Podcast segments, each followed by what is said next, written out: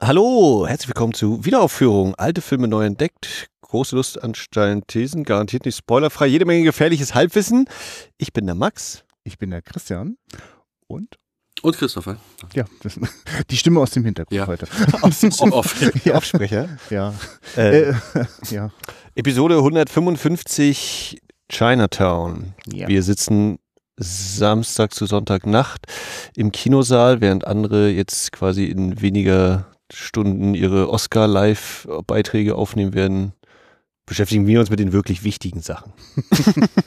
Dem, dem Oscar-Gewinner für das beste Originaldrehbuch von 1975 dann, oder? Genau, Verleihung 75. Ja. Film von 75.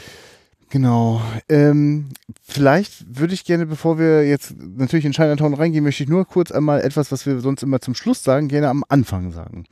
Äh, Guckt Max- Filme, habt Spaß dabei. Ja, warte, davor kommt noch, was kommt denn das nächste Mal äh, in, der, in der Schatzkiste? Das würde ich hier gerne schon mal ein bisschen ankündigen, weil das wird vielleicht was ganz Besonderes.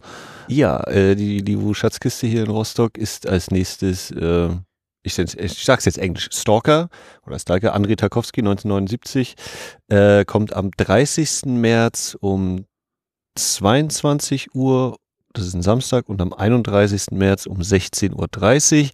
Und da ist dann nach dem Film, wenn dann Einführung und dieser ganz kurze, knackige 90 Minuten durch sind, ist dann noch ein kleiner Filmstammtisch angedacht. Ja, schön. Darum geht's. Also deswegen, der 31. März, den müsst ihr euch jetzt echt mal einkringeln. Da gibt's das auch gar keine Ausrede wie, ich wohne gar nicht in Rostock oder so. Da kann man wirklich mal herkommen. Und für mich ist das sozusagen, würde sich denn, also, oder nicht würde, sondern es wird sich dann ein Kreis schließen. Also, das habe ich ja schon ab und zu mal hier so erzählt. Als der Filmclub nicht mehr war, also der Ort, an dem man sich regelmäßig einmal die Woche getroffen hat, einen Film geguckt hat und danach gequatscht hat und dann noch beschlossen hat, was man als nächstes guckt, als das aufgehört hat in, im Real Life, in der Realität, haben wir eigentlich mit diesem Podcasten angefangen und sozusagen uns das selbst organisiert. Und ich bin so mit der Zeit so ein klitze, klitze kleines bisschen vereinsamt. Das Schöne ist, dass das Internet ja brav zugehört hat und manchmal auch mit uns gesprochen hat. Die Menschen, die da so zuhören jetzt gerade auch. Ähm, und gleichzeitig freue ich mich, wenn es wieder sozusagen auch gleichzeitig in der Realität stattfindet. Und das könnte vielleicht so ein Filmstammtisch sein. Mal gucken. Wir finden da was raus. Also seid mal bitte dabei. Und ich muss dazu natürlich ergänzen, ich war bei diesem Filmclub nie Teil. Der war quasi sozusagen damit vor meiner Zeit, oder? Ich habe es einfach nie mitgeschnitten, dass der Ja, Chef von mit. Ich- Um das, nee, um weil ja, ja, die Leute, die jetzt zuhören, die wissen ja noch weniger als ich wahrscheinlich.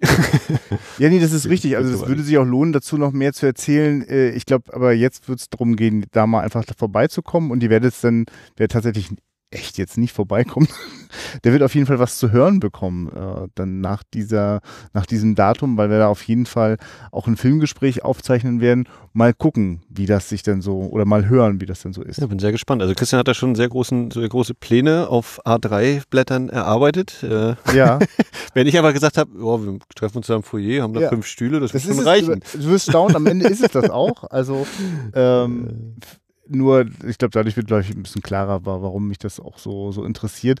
Ähm, das hat auch ein bisschen was damit zu tun, dass jetzt gerade mal wieder auch eine Kamera läuft. Ich finde, dass wir ähm, sozusagen uns ein bisschen Mühe geben können, sichtbar zu werden. Und äh, was ihr natürlich jetzt gerade nur hört, es bedeutet, ihr könntet jetzt auch auf den Wiederaufführungs-YouTube-Kanal gehen, dann könnt ihr es auch sehen. So, mehr Vorgeplänkel will ich gar nicht machen. Ähm, und versuche mich gerade wieder ein bisschen hineinzuversetzen. Es ist jetzt irgendwie 1.30 Uhr ne? und ähm, als hier 22.30 Uhr ähm, erst eine Einführung, dann der Film angefangen hat, ähm, also da ist jetzt sozusagen, also da muss ich jetzt gerade nochmal erstmal wieder hinkommen, weil wenn Chinatown endet so, dann hat man auch ein kleines bisschen das Gefühl, dass vielleicht ein kleines Stückchen Hoffnung auch in einem geendet hat. Das ist wie so ein Kopfschuss, ne? Ja. ähm, vielleicht kommen wir ganz gut dahin, weil wir eh jetzt nochmal eine kleine Pause einbauen. Denn die Einführung, die du gegeben hast, die wollen wir ja unseren Zuhörerinnen hier auch nicht vorenthalten. Da hast du ja, würde ich sagen, ordentlich vorgelegt. Das war, glaube ich, deine längste und informationsdichteste Einführung, die ich äh, je von dir hier gehört habe. Also 17 Minuten habe ich äh, auf meinem Aufzeichnungsgerät gesehen. Das ist Ja, auf jeden Fall die höchste Zahl, die ich gesehen habe, wenn ich das aufgenommen habe. Das, das dürfte auch irgendwer. Also äh, auch das vielleicht noch kurz zur Einordnung, möchte ich einmal gesagt haben, das war jetzt hier heute die deutsche Fassung.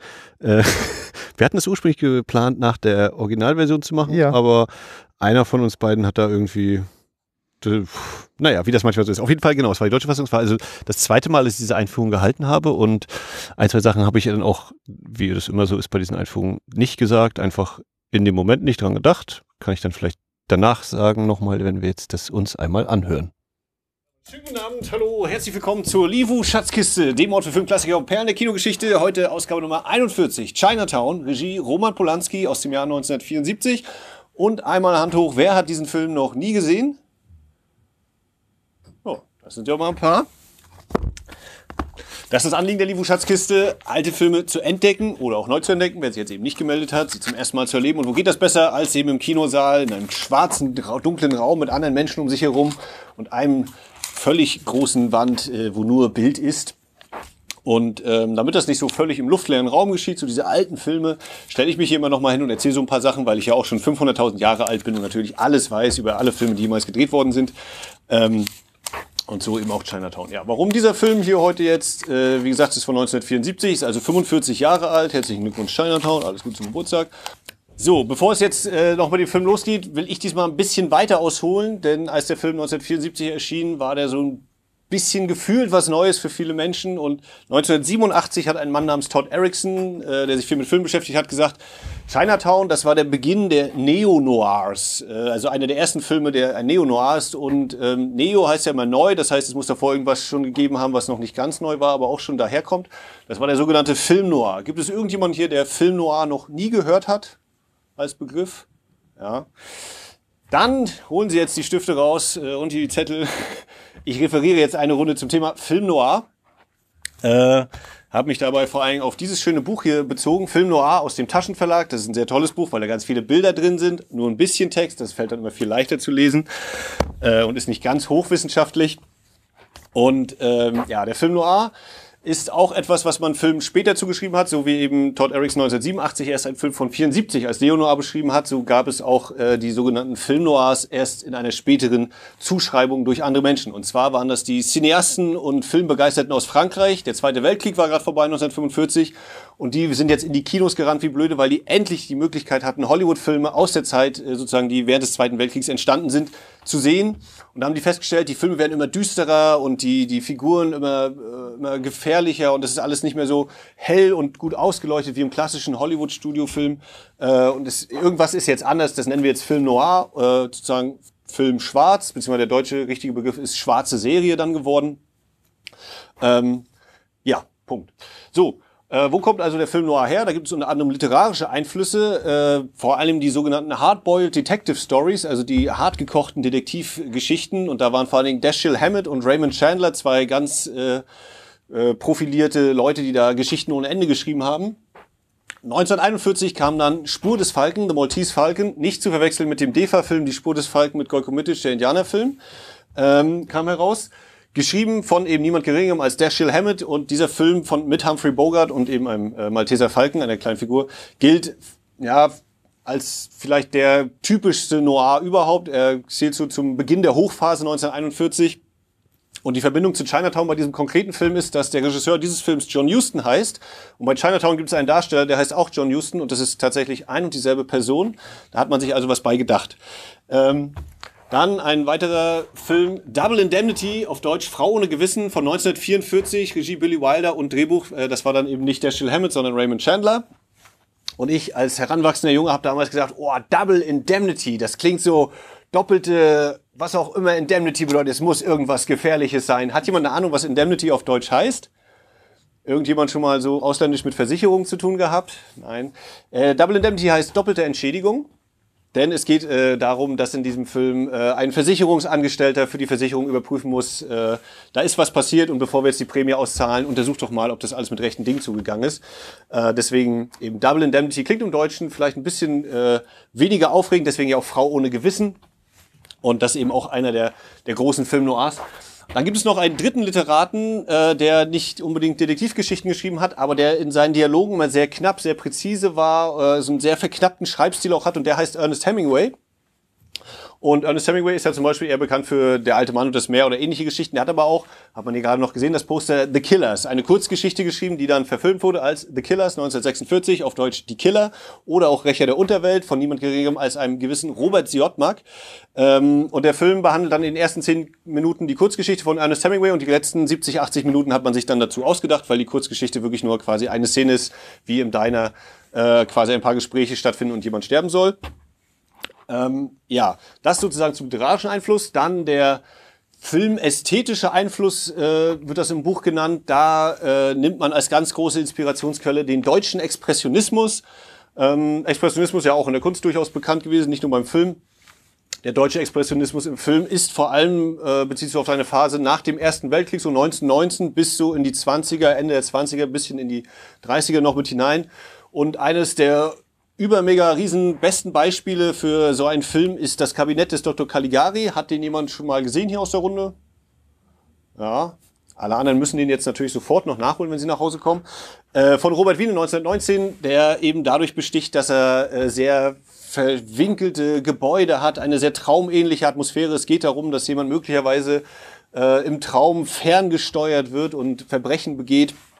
Also alles sehr mystisch aufgeladen und so. Ähm, das ist eben ein sehr, sehr großer Einfluss gewesen. Genannt sei auch noch von 1922 Friedrich Wilhelm Murnau und Nosferatu, die vielleicht allererste Dracula-Verfilmung, die es gab auf der Welt, hatten allerdings keine Rechte an dem Stoff, den zu verfilmen. Deswegen sind sehr viele Kopien damals verbrannt worden. Zum Glück haben ein, zwei überlebt und man kann den Film auch heute noch sehen. Und als dritter Film sei noch genannt M. Eine Stadt sucht den Mörder, hatten wir auch hier schon in der Schatzkiste. Ist jetzt nicht ganz direkt so äh, Expressionismus, ist aber von Fritz Lange und ist vor allem eine Kriminalgeschichte. Und äh, diese Thematik ist eben etwas, was im Film Noir immer wieder äh, auftaucht und aufgegriffen wird. Damit jetzt zu den personellen Einflüssen. Äh, das heißt, welche Personen waren denn so die prägenden Köpfe beim Film Noir? Und da hatten wir eben schon Fritz Lang, äh, der in Deutschland sich erst einen großen Namen gemacht hat und dann kam eben die Flüchtlings- und Migrationswelle. Vor dem Krieg flüchten die Menschen eben in andere Gebiete, Kontinent, äh, Kontinente werden gewechselt und da sind eben sehr viele aus Europa nach Amerika gegangen. So auch Fritz Lang zum Beispiel, der hat dann unter anderem gemacht Ministry of Fear, Ministerium der Angst. Das war sein größerer Beitrag zum Film Noir. Äh, dann hatte ich schon erwähnt, Billy Wilder, der Double Indemnity gemacht hat, ist im äh, heutigen Polen geboren. Österreich-Ungarn war das damals. Ist auch noch mit der deutschen Filmindustrie ein bisschen groß geworden. Dann eben auch nach Amerika, bekannt für äh, 1, 2, 3, Das Apartment, Immer Ladus. Äh, manche mögen es heiß natürlich auch, aber eben auch im Film Noir dann aktiv gewesen mit Double Indemnity.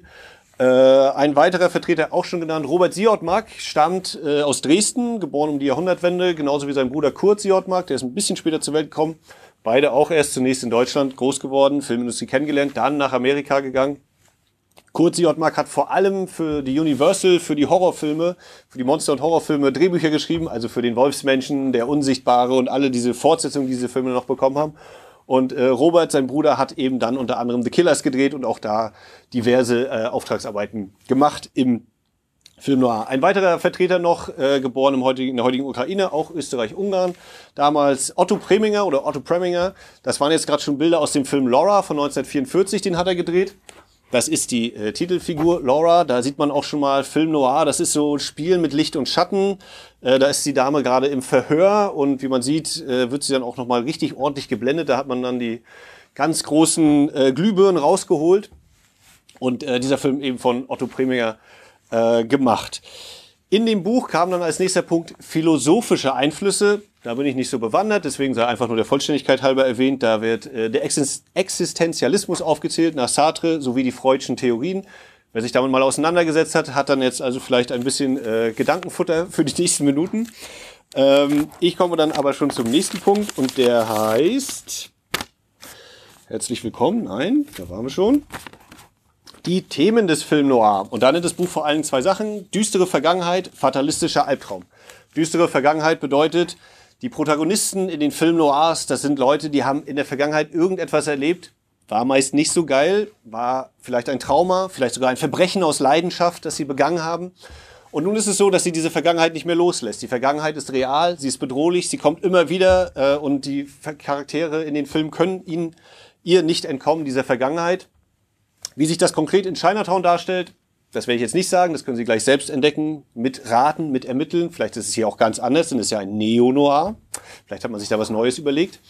Und äh, der fatalistische Albtraum, das ist dann sozusagen die quasi Konsequenz dieser düsteren Vergangenheit, denn in der Welt des Noir äh, ist eine Welt, die ist von Kausalität geprägt. Ein Ereignis bestimmt das nächste Ereignis und äh, es kommt immer wieder zu Vorandeutungen. Ein Omen äh, ist zu erkennen und all das führt eigentlich meist wie eine Abwärtsspirale zu einem unhappy end, sage ich mal. Das heißt, die Charaktere suchen eine Form der Erlösung und das kann eben tatsächlich eine Art der Absolution sein, die ihnen erteilt wird oder eine Gefängnisstrafe.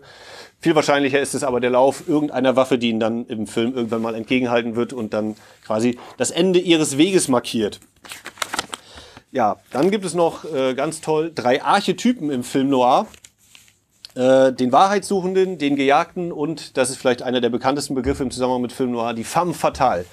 Äh, der Wahrheitssuchende ist völlig selbsterklärend, der guckt, wo ist eigentlich die Wahrheit, wo liegt die rum.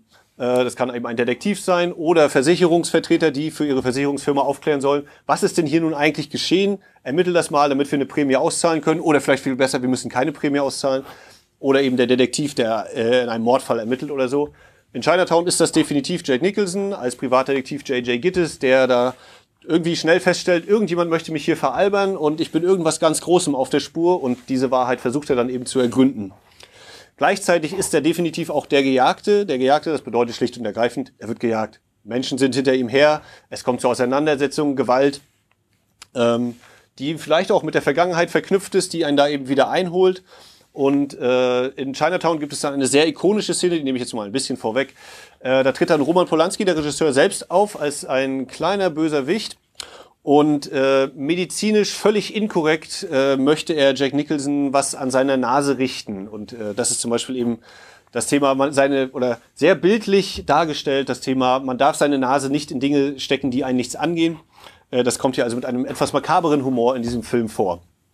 Bliebe noch die femme fatale, völlig überraschend eben, also die fatale Frau, die, die gefährliche, die schwarze Witwe, die eine kastrierende Funktion hat gegenüber den Männern, die sie in den Kopf verdreht und sie vielleicht sogar bis ins Grab bringt. So zumindest, also diese völlig böse, böse Frau, das war anfänglich äh, bei den Analysen der, der Noirs ein gängiges Muster, was man da so angelegt hat, hat dann aber jetzt so über die Laufe der Jahrzehnte festgestellt, hm, vielleicht ist das ja auch ein bisschen anders. Vielleicht ist es so ein Gegenentwurf zu dem männlichen Rebell, den es gibt in Filmen. Äh, und diese Frau, die in einer von Männern dominierten Welt versucht, auf dem Spielfeld irgendwie mitzuhalten, die muss eben alle Waffen, die sie hat, auf dieses Spielfeld bringen. Und das ist eben vor allem auch Sexualität und die Macht der Verführung. Und äh, sie ist gar nicht wirklich böse, sondern sie versucht einfach auch nur ihren Stück vom Kuchen zu bekommen und sich da irgendwie durchzubeißen. Ja, bliebe noch das äh, sehr, sehr große Thema visuelle Ikonografie beim Film Noir, denn äh, Sie haben jetzt hier schon auch so ein bisschen Bilder gesehen. Äh, Film Noir bedeutet vor allem auch eigentlich Schwarz-Weiß-Film in Hollywood. Chinatown ist ein Farbfilm, das ist also schon mal ein ziemlicher Kontrast. Ähm, was im Film Noir sehr präsent ist, ist das sogenannte Chiaroscuro. Ein italienischer Begriff. Weiß jemand, was das auf Deutsch heißt? Kennt das jemand? Genau, heißt auf Deutsch hell-dunkel. Finde Chiaroscuro klingt da viel schöner. Äh, da geht es dann eben darum, wie beleuchtet oder wie nutzt man Beleuchtung im Film? Äh, früher im Hollywood-Studiosystem wurden Schauspieler von oben, von unten, von vorne, von hinten angeleuchtet. Hauptsache, alles im Gesicht ist zu erkennen, keine Falte oder sonst was. Und im Film Noir dann äh, Burt Lancaster in die Killers. Äh, ja, er hat Glück, eine Gesichtshälfte wird ihm so ein bisschen schwach angeleuchtet, die andere Gesichtshälfte ist im Dunkel. Das war früher nicht vorstellbar. Diese äh, Licht- und Schattenspiele in diesen Welten, die eben auch diese Abgründe verkünden. Ähm, das ist eben dieses Chiaroscuro, dass man eben ganz, ganz bewusst darauf setzt, vielleicht auch mal eine Lampe weniger zu nutzen, um bestimmte Schattenspiele zu äh, erzeugen. Und was auch äh, sehr häufig genutzt wurde, ist die urbane Landschaft. Das heißt, wir haben häufig Filme im Film Noir, die spielen in New York, Los Angeles, äh, San Francisco. Und das ist sozusagen die kriminelle Großstadt, die nur von den Straßenlaternen äh, erleuchtet wird. Wir haben die Schritte auf dem Asphalt, die man hören kann. Und da dem entgegen steht dann idyllisch verklärt die Natur, das außerhalb der Stadt, ähm, was dann eben so einen Kontrast bildet. In Chinatown gibt es auch diese Kontraste zwischen, wir sind in der Großstadt, wir sind aber auch mal außerhalb der Stadt, aber ob das da immer noch so idyllisch ist, ja, das wird sich zeigen. Und vor allem wird sich auch zeigen, äh, ob das denn auch bei Chinatown immer dunkel ist und es ständig regnet. Äh, ein anderer Neo-Noir ist ja zum Beispiel auch Sieben von David Fincher. Da ist ja auch die ganze Zeit Regen, nur am Schluss dann gibt es plötzlich Sonne. Und in Chinatown ist es eben auch immer wieder sonnendurchflutet. Wir sind eben in LA. Aber vielleicht ist das ja auch so ein Kontrast, der aufgebaut wird, dass wir zunächst sehr viel Sonne haben und dann wird es hinten raus immer düsterer. So, vielen Dank schon mal bis hierhin für Ihre Aufmerksamkeit. Jetzt noch die letzten Anmerkungen. Äh, der Film kam 1974 in Amerika im Juni in die Kinos, in die BRD dann kurz vor Weihnachten, Dezember 74. Für die DDR gibt es tatsächlich, habe ich drei verschiedene Angaben gefunden. Die erste behauptete äh, den November 74. Halte ich für sehr unwahrscheinlich, dass es vor der BRD schon hier in der DDR gestartet worden wäre. Dann gab es ein Buch, das kam mit dem November 76, scheint mir schon sehr viel wahrscheinlicher. Und dann gibt es äh, seit kurzem ein Buch, das heißt Plakatkunst der DDR, mehr Kunst als Werbung. Da hat man versucht, chronologisch geordnet alle Filmstarts der DDR herauszufinden und zu jedem ein Plakat oder eben, wenn man ein Plakat hat, den Start herauszufinden. Und da ist Chinatown für 1977 gelistet. Das ist hier das DDR-Plakat. Da hat man sich mal ein bisschen mehr Gedanken gemacht, als eben in anderen Ländern sozusagen in großen Anführungszeichen nur die Charaktere abzubilden. Was das hier nun genau so symbolisiert und darstellt, also das Rot wird wahrscheinlich Blut sein, aber was dieser andere Teil ist, das werden Sie dann vielleicht auch gleich in Verbindung mit dem Film herausbekommen. Zum Abschluss jetzt nur noch der Hinweis. Ja. Habe ich tatsächlich keine äh, Angabe gefunden. Ich habe nur für eine deutsche Synchronisation was gefunden. Deswegen gehe ich davon aus, dass man die dann wahrscheinlich. Äh, ich gehe davon aus, dass es keine gesonderte Synchronisation nochmal gab, sondern die dann mit eingekauft worden ist. Aber ich kann es Ihnen nicht hundertprozentig sagen, gehe aber eben davon aus. Ähm, so viel zu Chinatown. Die nächste Schatzkiste ist Ende März. Das wird dann Stalker. Sie haben gerade den Trailer gesehen. Gibt's dann mit deutschen Untertiteln, nicht mit englischen. Und was wir da versuchen, am 31. März gibt's dann nachmittags Stalker den Film und danach dann im Foyer wollen wir den Filmstammtisch machen, um dann vielleicht äh, möglich Verwirrungen, Erkenntnissen, Lob oder Kritik zu dem Film äh, die Möglichkeit zum Austausch zu geben. Da kann dann jeder, wenn er möchte, eben äh, sich daran mitbeteiligen, dass man sich so ein bisschen austauscht über das, was man gerade gesehen hat. So, damit wünsche ich jetzt gute Reise nach Los Angeles 1974, wie man 1937 darstellt. Vielen Dank. Atme durch, Max. Das sind 17 Minuten dichte Information.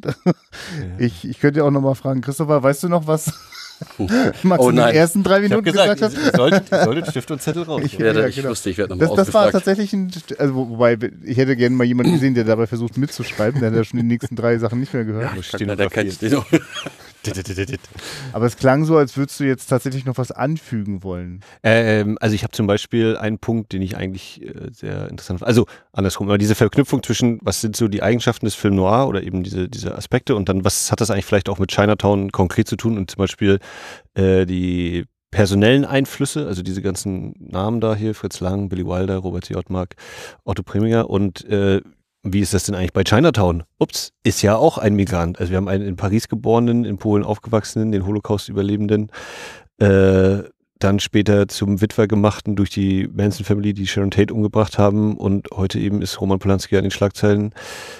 Sex mit einer Minderjährigen, was war genau der Vorwurf? Ich bin mir nicht sicher, aber ne, also ein, ein Mann, der, ich, ich weiß nicht, ob ich es bei Rosemary's Baby auch schon gesagt hat, der eigentlich mehr als genug schon erlebt hat im möglicherweise positiven ja auch mit, mit den Filmen, die er so gemacht hat, als eben auch privat ja mehr als genug negative Dinge da äh, mhm. erlebt hat. Ja, genau. Und dann waren bestimmt noch vier, fünf andere Punkte, was auch diese visuelle Ikonografie anging und Kamera, aber naja. Ja. Da, dazu sind das eben äh, äh, eben auch zwar durchaus quasi geskriptet oder ich, ich habe ja Zettel wo ich mir einmal so Stichpunkte mache, was ich sagen möchte. Aber ich möchte eben auch lieber frei sprechen, als das einfach abzulesen, weil ablesen ist. Hm. Das macht mir keinen Spaß und dann macht es, wenn es mir schon keinen Spaß machen würde, dann macht es mit Sicherheit auch den Zuhörern noch weniger Spaß. Ich finde es übrigens interessant, also wenn du so von den ganzen Film Noir-Beispielen erzählt hast, ähm, und wir auch, also ähm, sozusagen du, das, was du beschreibst das, was wir dann teilweise auch auf der Leinwand äh, an, an, an äh, Filmen, also Schnipseln sozusagen an, an Standbildern sehen konnten, das waren ja oft wirklich sehr schattig, sehr düstere Schwarz-Weiß-Bilder. Und dann kommt ja hier so ein sonnendurchfluteter Farbfilm, ja, der trotzdem, also der, der, der, der, wie ich finde, auf einer ganz anderen Ebene jede Menge Schattierungen hat. Und ähm, insofern, also ich, ich, ich, es gab so einen Moment, wo ich dachte, ich weiß gar nicht, ob ich die, also das jetzt wissen müsste äh, für den Film und gleichzeitig hat, es mich sozusagen, also habe ich mich dann so gefragt, wo sind denn die Schatten in Chinatown so? Und die sind natürlich auch da, die sind auch auf der visuellen Ebene da, gar keine Frage. Ähm, und gleichzeitig, um ihn nochmal so zu diesem Gefühl zu kommen, äh, mit dem mich der Film dann so entlässt, ähm, das ist auf jeden Fall, finde ich, dass die, die, die Untiefen, die unbeleuchteten Stellen des Unterbewusstseins des oder der, der menschlichen Erfahrung, so, ne? Und ähm, ich, ich, also das ist für mich wirklich immer wieder faszinierend, wie das äh, dem Film von, am Anfang überhaupt nicht anzusehen ist, dass es da hingeht. Oder vielleicht auch nicht. also, ich, also, ja, ist interessant, also, dass der, der, der Anfang ist ja der, dass jemand gleich sozusagen eigentlich ein, ein wahrscheinlich eine, eine, Vertrauensbasis total erschüttert wird, weil ein Mann sieht, wie seine Frau fremdgegangen ist auf ja, Fotos. Auf Schwarz-Weiß-Bildern. Ja. ja. Aber auch gut ausgeleuchtet. Ja. ja. Also schon menschliches Drama gleich von Anfang an und man merkt mhm. vielleicht auch vielleicht so ein bisschen die Sinnlosigkeit eines also oder also nicht die Sinnlosigkeit, aber das, wie viel Schaden äh, äh unsere Hauptfigur eigentlich immer anrichtet mit seiner Arbeit, so, ne? Das ist ja mhm. immer wieder Thema auch. Ja, das merken wir in diesem konkreten Fall ja dann vor allem kurz vor Schluss dann nochmal, wenn dann diese, diese Frau dann tatsächlich auftaucht und ja. äh, eben dieses blaue Auge hat und wir uns wieder ausmalen können, was denn zwischen den Fotos gesehen und ach, da ist übrigens diese Frau und der Typ hat ja. jetzt mal kurz noch ein bisschen Hilfe leisten kann, äh, was da passiert ist. Stimmt. Geht es irgendwas ins Gute hingekehrt? Also irgendwas? Äh, ja, sie sind in die Tür gelaufen, würde ich sie, sagen. Sie leben noch als Familie zusammen. Also, also sie, sie sind nicht getrennt lebend anscheinend. Es ist ja gerade großes Familienessen zu diesem Zeitpunkt, wenn Gittes ja. da hinkommt. Ja. Und äh, das ist im Verhältnis zu dem, was andere Figuren hier erleben, ist das noch etwas, äh, was ja. ich als vermeintliches Happy End bezeichnen würde, ja.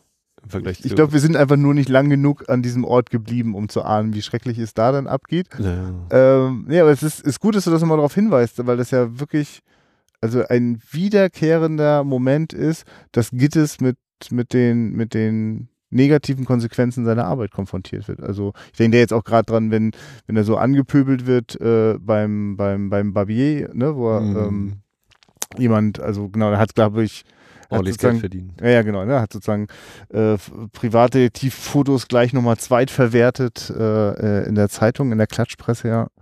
Und äh, wird dafür angefeindet. Aber also ja. jetzt mal ganz das hat ja. er aber nicht gemacht. Ne? Also das war ja. Achso, wie war das? das? Aber es war ist ja so, Fotos, dass er, er sagt dann, ja, es sind seine Fotos, aber er sagt ja dann später auch mal, die sind viel, die sind schneller, die waren da, bevor er überhaupt davon wusste. Und also so habe ich das auch immer verstanden, dass äh, er, dass da hat irgendjemand irgendwie quasi entweder die Fotos geklaut oder so und ähm, ist ja auch nachher, wenn dann die falsche Miss Mulray äh, am Tatort, da sind dann auch diese Fotos äh, plötzlich da. Also Ah ja, okay. Ähm, hat sie ich mein, dann vielleicht. Ich meine, die Mitarbeiter von, von Gittes wirken ja auch so wie schon total durchgenudelt und, und also alles andere als loyal, oder? Also. Naja, schon und doch, also dem würde ich ja. auf jeden Fall eine Menge Scheiße auch zutrauen oder nochmal noch mal einen Nebenverdienst. Ja, dafür sind sie dann vielleicht auch zu was. Aber ich hätte sie eigentlich so als, ja, die sind, die wissen schon, was das hier ist, was sie hier machen und was sie für einen Chef haben, aber ja, weiß ich nicht. Ich habe die mir immer so nett in Anführungszeichen vorgestellt, dass sie dann doch äh, so, wenn jetzt jemand kommt, ja, hast du mal Bilder für mich? Ja. Nee, nee, nee, nee, das, äh, das machen wir. So, so machen wir es dann auch nicht. Also dieses, so wie er Gittes die ganze Zeit so wirkt, so, also gerade wenn, wenn dann eben dieser Fall der, der falschen Miss Murray kommt und dann gehen sie nach Hause, vergessen sie die Sache, wollen sie das wirklich, schlafende Hunde soll man nicht wecken. Ne? Also dieses auch erstmal, äh, er weiß schon, dass das, es bringt ihm zwar Geld, aber so wirklich Bock hat er jetzt auch nicht darauf. Also er wirkt schon so eher, und als dann eben so eine echte Kriminalgeschichte plötzlich draus wird, da, da möchte er dann doch irgendwie, ne, das, das reizt ihn doch viel mehr als irgendwie, mhm. komm, wir beschatten jetzt und machen ein paar Fotos und meine Güte, ja, ne, pft. Also ich habe übrigens nochmal gestaunt. Also es, äh, ich dachte, ich hätte ihn ganz gut in Erinnerung, den Film. Aber an einer Stelle habe ich mich doch geirrt. Äh, ich hatte so zu dir, Christopher, auch noch vorher so gesagt, so, eigentlich ist so dieser ganze Krimi-Plot, das ist eigentlich total, äh, also läuft eigentlich auf gar nichts hinaus und äh, nimmt am Ende vielleicht auch gar nicht so viel Raum ein. Oder das habe ich mir, glaube ich, nur so gedacht. Und dann habe ich nochmal gestaunt, nee, es ist wirklich die, die komplette äh, Detektiv-Krimi-Nummer wird schon komplett durchgezogen, nur dass dann eben parallel andere Sachen noch eingeflochten werden und das Menschliche einfach wichtiger ist als sozusagen die konkrete, detaillierte Auflösung, wie jetzt wer was dort äh, hin konstruiert hat, so, ne? Ähm, aber ich war erstaunt von den ganzen, also auch diesen liebevollen Details, wie man äh, in, in den 30ern äh, äh, so ermittelnde Arbeit gemacht hat. Ne? Also, also ganz großartig mit, wie findet man denn raus, wann jemand wieder losgefahren ist, ja, ja. indem man eine der zahlreichen Taschenuhren nimmt. Das ist auch geil. Das Rad legt. Das Fach da aufmacht, ja. Und, da, und, und ein Kollege äh, alle zwei Stunden guckt, ob die da schon kaputt da liegt. Ein seichter Huster im Kat äh, Katasteramt. Ja. Oh ja, ja, das ist auch schön, ja. ja also davon ist der Film wirklich richtig voll und äh, greift das eigentlich immer wieder auf. So. Also, also auch, ich hatte auch vergessen, diesen, diesen Spannungsbogen. Ähm, Gittes guckt nochmal, wie er äh, die Frau aus der Nummer irgendwie raushauen kann, so, ne? Und sie sozusagen ihr zur Flucht verhelfen. Ähm, das hatte ich, das hatte ich schon gar nicht mal ja, in Erinnerung. Eben dieses, habe ich ja an der Einführung erwähnt, diese düstere Vergangenheit, äh, der fatale Albtraum, das, ne, diese Vergangenheit, die ihn eben einholt. Und dass es vor allen Dingen immer wieder auch überdeutlich ja schon eigentlich klar gemacht wird, äh, zu welchem Ende das führt, ne? Wenn, wenn geht es dann, äh, wenn er sich dann mal öffnet und völlig nackt da liegt, mhm. eben auch mhm. bildlich und dann sagt ihr, naja, Chinatown, da ich hatte ihr versprochen, dass ihr auf gar keinen Fall etwas passiert und ich habe dafür gesorgt, dass sie auf jeden Fall verletzt wird. Ne? Und ist das etwa ein Foreshadowing? Mhm. ist das ein Omen? Oder ist mir heute jetzt bei, bei, dem, bei der deutschen Fassung einmal aufgefallen, äh, hier bei diesem, gleich bei dem ersten Typen, äh, gleich zu Beginn, wenn er dann sagte, ja, mit den Fischen, das läuft gerade nicht so, und aber wenn wir Albacore fangen würden und dieses und jenes, da wird es mehr. Und ich gedacht, Moment mal, der Albacore, das ist doch dieser Albacore-Club nachher. Also auch da wird schon mal einmal äh, das so quasi behaupte ich jetzt einfach. Vielleicht ist es natürlich völlig zufällig, dass dieser Fisch genannt wird, aber Albacore und Albacore Club äh, sind ja eine klare Verbindung. Und das mhm. taucht eben immer wieder ja in diesem Film auf. Ich merke übrigens, also gerade wenn ich an die Ermittlungsarbeit denke, dann gibt es jetzt so eine Stelle, das ist für mich so der, äh, ja, das ist so der, wie soll ich sagen, ähm, der, der, der, der, der Block für, für das Lobhudeln so, ne?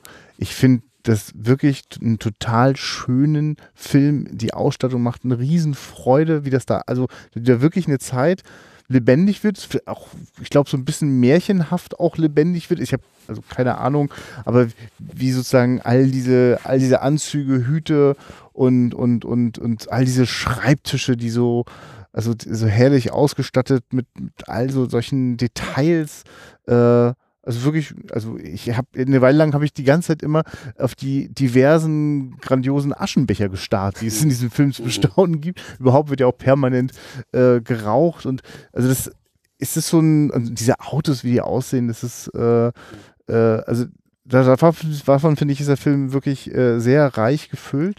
Und äh, das, das passiert halt oft wirklich in, in wunderschönen, äh, manchmal auch äh, Sonnenaufgängen oder Untergängen schon. Mhm. schon Sven, weil du jetzt gerade das Rauchen sagst, ist ja auch ja. einmal dann im Film, dass Gittes nicht schafft, seine Zigarette anzuzünden. Das ist ja, glaube ich, zwei oder drei, äh, äh, äh, oh Gott, nicht Streichhölzer, sondern Feuerzeuge ja. äh, sich bemüht, aber die, er kriegt sie nicht an. Und es ist auch das Moment, in dem äh, Evelyn Mulray das Steuer in der Hand hält und das Auto fährt. Ja, äh, das stimmt. Kann man natürlich auch überlegen, ob das nicht irgendwelche symbolischen äh, Bedeutungen hat, wie zum Beispiel, er hat sein Feuer verloren oder es läuft gerade irgendwie nicht so bei ihm und äh, das ist ja, glaube ich, auch das, wo sie dann gerade von dem, von dem Altenheim dort dann wieder davon fahren. nee, warte mal. Das war, oder von der, von der Farm, von der Plantage? Ich bin mir nicht mehr sicher. Es ist auf jeden Fall nach der Plantage, ja.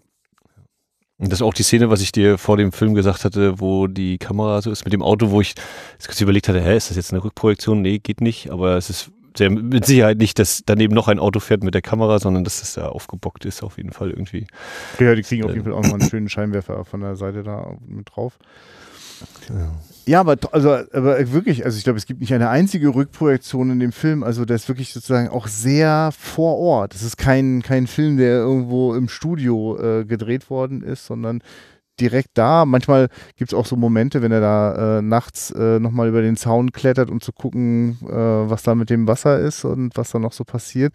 Und wenn ich später ihm dann Roman Polanski äh, die Nase aufschlitzt, äh, das ist auch so ein Moment, wo dann auch plötzlich Handkamera dabei ist. Ne? Also wie er so äh, von so einem äh, ja, weiß ich nicht, eher wie so ein Bilderbuch beobachten, plötzlich in so eine, äh, ja, dokumentarisch ist es für mich auch nicht, aber ähm, also etwas entfesselter dann so hineingeworfen werden. Ja, Habe ich auch kurz überlegt, als dann das Wasser kommt, wo er Waren es nur eigentlich Schüsse? Nee, es war irgendwie das, das Wasser gleich kommen, ne? deswegen hat er das so geknallt da. Nee, ich habe Schüsse. Dann Schüsse- wurde auf ihn würde auf ihn geschossen, geschossen, ja. Ja, habe ich immer wieder überlegt, weil dann, da dann kommt das Wasser, ob das irgendwie damit zusammenhängt, dass da irgendwas aufgeht gerade so. Aber ich wollte auf jeden Fall darauf hinaus, wenn er dann da weggespült wird, habe ich so gedacht, na, ist ja bestimmt ein Stuntman. Oh nee, kommt tatsächlich Jack Ja. Nicholson selbst raus. Okay, muss man vielleicht ausmachen, weil so, das, das sah schon nicht völlig, völlig ungefährlich aus, wenn da irgendwie abrutscht oder so. Es ist ihm auch ins Gesicht geschrieben, dass das eine äh, heftige Nummer war. Also wenn er da so nass rauskommt, dann ist er auch froh, dass er es gerade überstanden hat. Und ich weiß wirklich nicht, wie die das hinkriegen mit, mit dem Aufschlitzen der Nase. Das ist ein grandioser äh, äh, äh, praktischer Effekt, der da passiert, oder? Also da steckt das Messer in der Nase und dann zieht er und dann spritzt das Blut. Also ich weiß nicht, wie das geht. Ja, die Nase aufgeschlitzt. Ja, ja.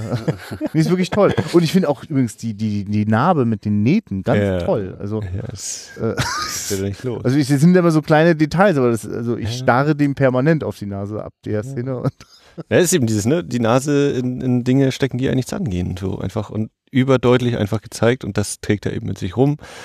Und so wie dann eben auch immer wieder dieses Aufblitzt mit der Vergangenheit hier, so wenn er da an Ja. dem Tatort ist, eben da bei diesem Wasserding und dann kommt hier, ja, hier, das ist, wie heißt der Vanderbilt, ich schon wieder vergessen.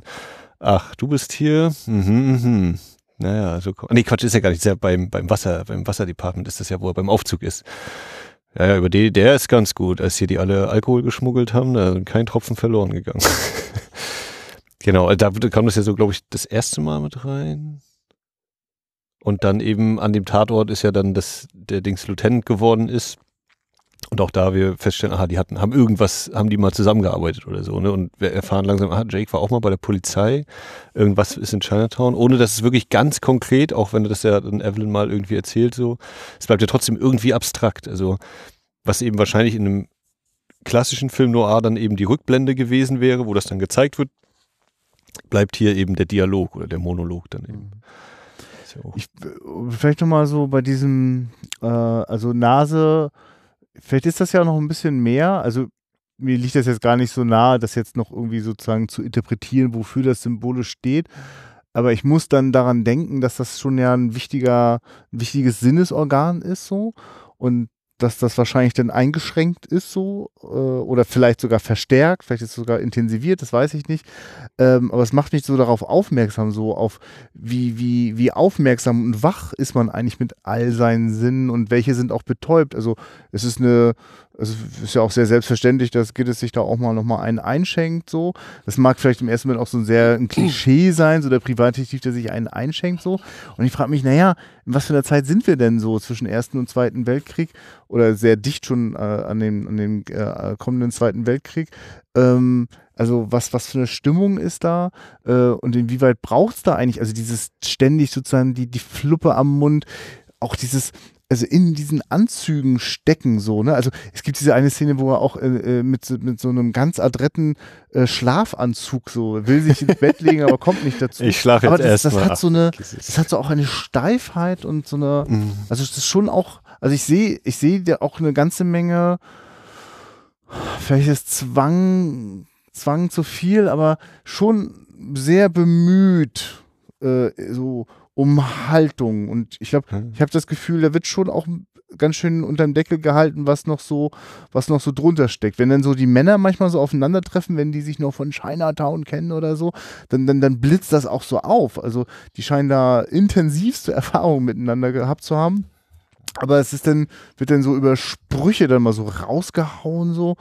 Ähm, das ist, also die Leute wirken alle so, als müsste jeder für sich selbst sorgen, so. Die Frauen wirken manchmal wie so, wie so, wie so erstarrte Puppen so. Also Faye Dunaway ist wirklich krass anzugucken, oder? Also, Mhm. also sie, sie hat weichere Momente. Also diese, das ist wirklich ein schönes Beispiel. Also diese Szene in, in, in dem Bett. Ne? Also da ist eben nicht nur äh, Gittes weich, sondern auch sie. Jetzt habe ich ihren Namen vergessen. Kannst du von Faye Evelyn Ev- Cross Evelyn. Evelyn. Ja, wird, glaub, wird nicht so oft erwähnt, der Vorname Ja, ne? ne? von ihr, kann das Ja. sein? Na, er wechselt ja vor allem dann auch, ne? Also da Ah, ja. ist ja gerade die Evelyn-Phase und dann ist es Miss Mulray. Ja, okay.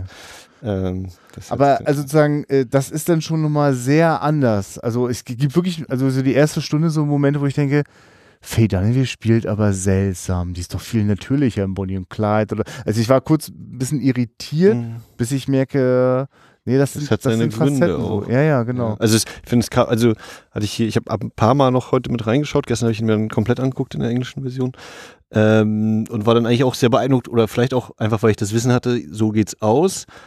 Was, warum spielt die denn so komisch oder warum ist denn diese Ja. Figur, dieser Charakter so merkwürdig? Was hat der denn die ganze Zeit? Es kann doch jetzt nicht so schlimm sein. Äh, doch, es ist ganz schön schlimm, verdammt, ja. Und ähm, was du eben sagst mit den ganzen Anzügen, ist natürlich auch dann da die Farbwahl. Also das Gittes zuerst eben in einem weißen Anzug auftritt, dann wird er immer mal, glaube ich, sehr viel Grau tragen, während Evelyn halt überwiegend, oder nee, sie trägt auch erst Grau bei ihrem ersten Auftritt, dann natürlich auch mal Schwarz als Trauerkleidung und äh, das bleibt dann auch eine Weile, glaube ich, so. Also auch das äh, neben diesem in eine, äh, eine Haltung zeigen oder eben ein, ein Korsett gezwängt werden, auch, auch die Farben dieser, dieser Kleidung, die da sehr bewusst gewählt ist aus meiner Sicht. Manchmal kann ich ja nicht so richtig folgen. Habe ich das richtig verstanden, dass äh, Ja. ihr Mann ist mit äh, ihrer Tochter, Querstrich Schwester, fremdgegangen? Die sind nicht fremdgegangen. Also die haben sich getroffen, ja, Ja. aber es war kein Fremdgehen und ich denke eher, es war so ein guck du doch mal für mich, wie es ihr geht oder sowas. Und, Ah. äh, Ja. und vor allem die Sorge darum, Ja, dass, ja. dass, äh, Beruhigt mich ein bisschen. dass Noah, dass ist nicht Noah, alles scheiße dass Noah Cross da irgendwie äh, an sie rankommen könnte, weil das ist ja eigentlich ihre große Angst, dass Vater, Großvater ähm, dort irgendwie sie in die Finger bekommen könnte. Das, das will sie ja nur auf gar keinen Fall. Ja. Was, was sagt der, der Gärtner in der, in der deutschen Version? Schlecht für, für, fürs Glas oder? Ja, das für ist das Salzwasser Hatte schlecht auch- fürs Glas, ja. Ja, also ich habe dann, wieder- also hatte, war sagt Und der, ne, also- Bad, Bad for Glass und dann Ja. habe ich kurz überlegt, ach so, ist das auch dieses Mhm. L statt R, schlecht Ja. fürs Gras und dann Ja, ja. aber diese Doppeldeutigkeit eben mit dem, also im Englischen ist ja noch Glasses, also gleich noch Brille und Glas so auch nochmal, okay, ja. Hm. Ist übrigens total krass. Also, wenn es das erste Mal dorthin scheint ins Wasser, dass da was reflektiert, sehe ich einen Edelstein. Ja, ein Ohrring, hätte ich gedacht. War Ja, das. ja, ja, ja, Ohrring auch oder Amulett oder ir- also irgendwie, aber jedenfalls komme ich nicht auf so eine Brille. Also soll ich jetzt wahrscheinlich auch noch nicht, aber Mhm. es war so total. Und dann denke ich auch mal, ich, ich habe ganz lange das Glas und Gras nicht kapiert. Mhm. Also, bis er mir wirklich das Grasbüschel nochmal ins Gesicht Ja. hält, so, was ich auch verstehe. Aber. Und ich habe zum Schluss, glaube ich, gedacht, dass äh, das so offensichtlich wäre, das so zu verstehen mit dem R und dem L. Ja, Und dass es in Wirklichkeit aber wirklich Glas ist, wäre dann auch sozusagen Ja. kontradiktorisch Ja, ja. Naja, sozusagen auch nochmal ein Gag gewesen. Aber das ist ja wirklich dieses, ich finde es auch super geil, wenn, wenn er dann da rumstochert, ne, beim ersten Ja. Mal und dann kommt sie und mit dem Stock, Und dann schmeißt er den also weg. Ja, ja, es ist großartig. Ja.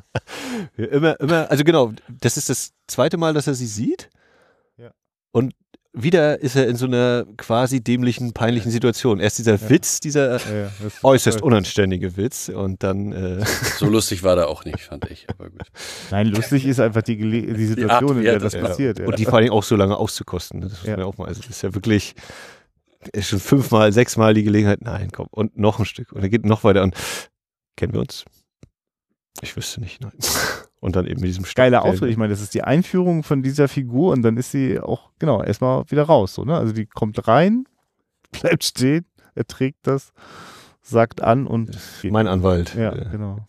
Sie- werden Kontakt haben. Ich habe hier etwas für Sie vorbereitet. ja, die knappen, kurzen Dinger. Ja, also, äh, ja. Hm. Also kann es ein, übrigens sein, dass, ähm, dass in diesen Filmen, ich weiß ja nicht, ob das, es ist vielleicht auch nicht mal weit hergeholt, schon auch ein bisschen Zigarettenmarkenwerbung gemacht wird, denn ich habe gesehen, dass der Leichenbestatter beim Leichenschauhaus, der Mann, meine ich, auch eine. Lucky Strike sehr deutlich, also, Ja. also sehr deutlich in die Kamera gehalten hat. Mehr geht ja Also- fast nicht. Ja, aber Also, mir fiel sowas jetzt gerade nicht ein. Also ganz grundsätzlich würde ich sagen, nicht. Die haben, also die haben ja ihre, ihre Klapp-Paletten ja, da. ja, ja. Aber der, und da hätte ich dann aber einfach gesagt, das hat halt nicht weiter reingepasst. Ja. Wie geht's dir denn so? Ach, das bisschen Husten, ne? Ich habe irgendwie auch ein bisschen Lust, jetzt einen zu rauchen, merke ich so, wo der Film ja, vorbei ja, ist. ja, ja. Aber Miss Mulray, Oliver Stone-Film. ja. Miss Mulray, sie haben doch schon, sie haben doch schon eine angezündet. Reicht Ich nicht. bin so nervös. Ja, also äh, ich würde sagen, da ist auf jeden Fall das zu sehen, das Logo und kann auch sein, dass sie da gesagt haben, hier, der kann euch mal rausrutschen. Aber im Großen und Ganzen für das, was sie da wegpaffen, bleiben die, ähm, das, was sie da rauchen, bleibt ja doch eher anonym, oder? Äh, Die Leichenbestatterszene ist übrigens noch eine, da, da würde ich nochmal sozusagen nochmal so diesen Querverweis so, so in Aus, äh, Sachen Ausstattung oder einfach auch vielleicht so die, die Haltung, wie ähm, sozusagen äh, eine Zeit gezeigt wird, äh, zu der es also, äh, ja, also also es gibt ja quasi, also die Vorlagen, wie die, die 30er Jahre in diesem in Chinatown aussehen, sind die Filme aus den 30er Jahren sozusagen. Nur haben dort Szenen in der Leichenhalle nicht so ausgesehen, waren so lange nicht völlig nackte Leichen mal ebenso drin und äh, äh, die, die, die Beiläufigkeit wieder so, die, die Leichen so rein und rausgeschoben werden. Also, Kann man nebenbei noch was essen? ja, ja, genau. Also das hat so eine, das hat, wie, das ist ein ganz, das ist so ein Ja, es wirkt natürlich. Ja, aber und gleichzeitig ist es ja auch sehr überhöht, Hm. wie der da, da so raucht und so, ne? Aber Stimmt, ja. ja, aber, es, Aber ich also, finde es auch genau an dieser Grenze zwischen, das ist jetzt völlig überzeichnet und Ja. ja, doch, das kann ich mir vorstellen, dass das Ja, so ein Typ da so irgendwie sein Ding machen Genau. würde. Nach, nach zehn Jahren Und- oder so bist du da so mit durch mit Fall, diesem äh, Job. Und es ist nicht besonders äh, äh, sauber oder so. Also es hat nicht so eine. Ja, stimmt. Er fässt auch mit seinen Fingern so an den Hals bei der Leiche. Ganz, Ja, ganz ja, komisch. ja. Ohne ja, das heute wäre es wahrscheinlich steril, dann hast du noch dieses Ja. kalte Licht noch und wir müssen jetzt vorsichtig sein, wahrscheinlich noch so bedrohliche Musik, ob die Leiche vielleicht doch nochmal aufsteht zum Quatsch oder sowas.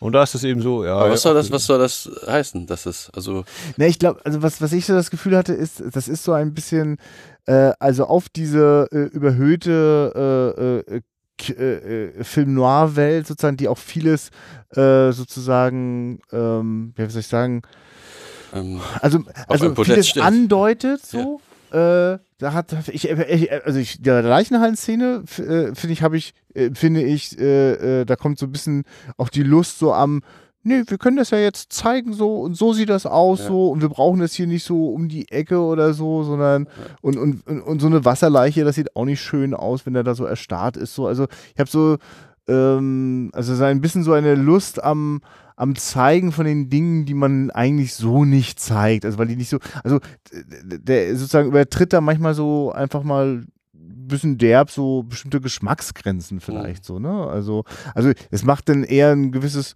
also das ist Ne? Kann- Oder, oder er sagt eben, das gehört halt dazu. Ja, ja, so, genau. so wie Ja, Verhoeven immer sagte, ja, Sex und Gewalt, das ist nun mal das Leben, Leute, deswegen ist das bei mir eben ungeschönt oder sonst wie. Und hier ist dann eben auch mal, zack, so beiläufig, wie es erscheint, einfach diesen Dialog hätte man nicht unbedingt, in der- oder man hätte ihn in Leichenschaus machen können, aber natürlich auch entfernt von den Leichen an sich, ne, dass man sagt, hier sind die Akten, bla bla bla.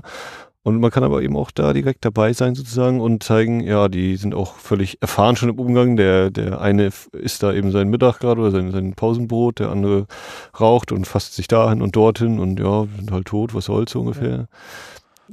Und es ist für mich auch eine Einbettung für alles, was dann noch kommt an, an äh, ausgesprochenen Wahrheiten zu menschlichen Abgründen. Also das sind auch Dinge, die ja also eigentlich, also für mich spürbar wirklich erst durch das äh, sozusagen New Hollywood, also das, was äh, nachdem sozusagen die, die, das große Studiosystem sich mal für einen Moment überlebt hatte und dann die, die äh, äh, sozusagen die großen Studios auch Produktionen grünes Licht gegeben haben, die vielleicht nicht so in so ein übliches Schema F reingepasst haben und ähm, äh, äh, damit auch, auch, auch vielleicht eher Unsagbares sagbar wurde. Also ich weiß, ich wüsste jetzt gerade keinen Film aus den 40er, 50ern, in dem das Thema Inzest so deutlich zur Sprache kommt, so, ne, sozusagen als also es wird dann eher, also eher angedeutet Mhm. oder Naja, auf Kann sich da so was die, denken. Thema Hays Code wieder so, dass da eben natürlich die, äh,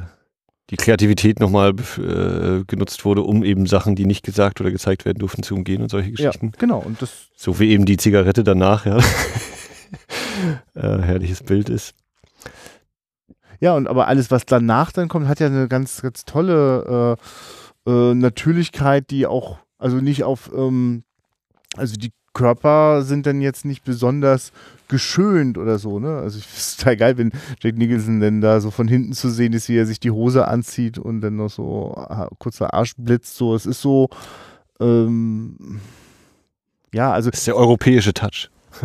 ja, vielleicht ist es das ja. Also auf jeden Fall, also auf jeden Fall so ein eu- europäischer Roman Polanski-Touch kommt äh, für mich an so einer Stelle rein, wobei es natürlich wahrscheinlich auch so im Drehbuch steht, äh, wenn die da in diesem Altersheim recherchieren äh, und äh, darüber was rausfinden können, dass sich alle einig sind, na Juden äh, lassen wir hier nicht äh, rein, so, ne? Das äh, fand ich auch interessant. Ja, da waren ein paar Punkte, stimmt. Das war die Antwort, die ich hören wollte. Mein Dad nämlich auch nicht. Krasses Zeug. Ja, ist auch wirklich schön. Es gibt wirklich ein paar Sätze, die wirklich sehr gut äh, passen. Und also, ich glaube, einer meiner, meiner liebsten Wortwechsel ist, ähm, wenn äh, er, was fragt er? Ich frag doch nur ganz unschuldig. Sie fragen nie Nie unschuldig. So. Und, und das ist, das ist schön. Also das, also ist ja auch wirklich ähm, eine etwas, äh, also Ja, wie war denn der andere Dialog davor hier? Ich bin schon viel genannt worden, aber nicht, nicht, nicht nett oder sowas. Ne? Ich weiß jetzt nicht mehr genau im Das- Kopf im Deutschen. So. Da sagt sie, glaube ich, zu ihm, dann, wenn sie, wenn sie ihm den Drink gibt, erst noch, die Limonade.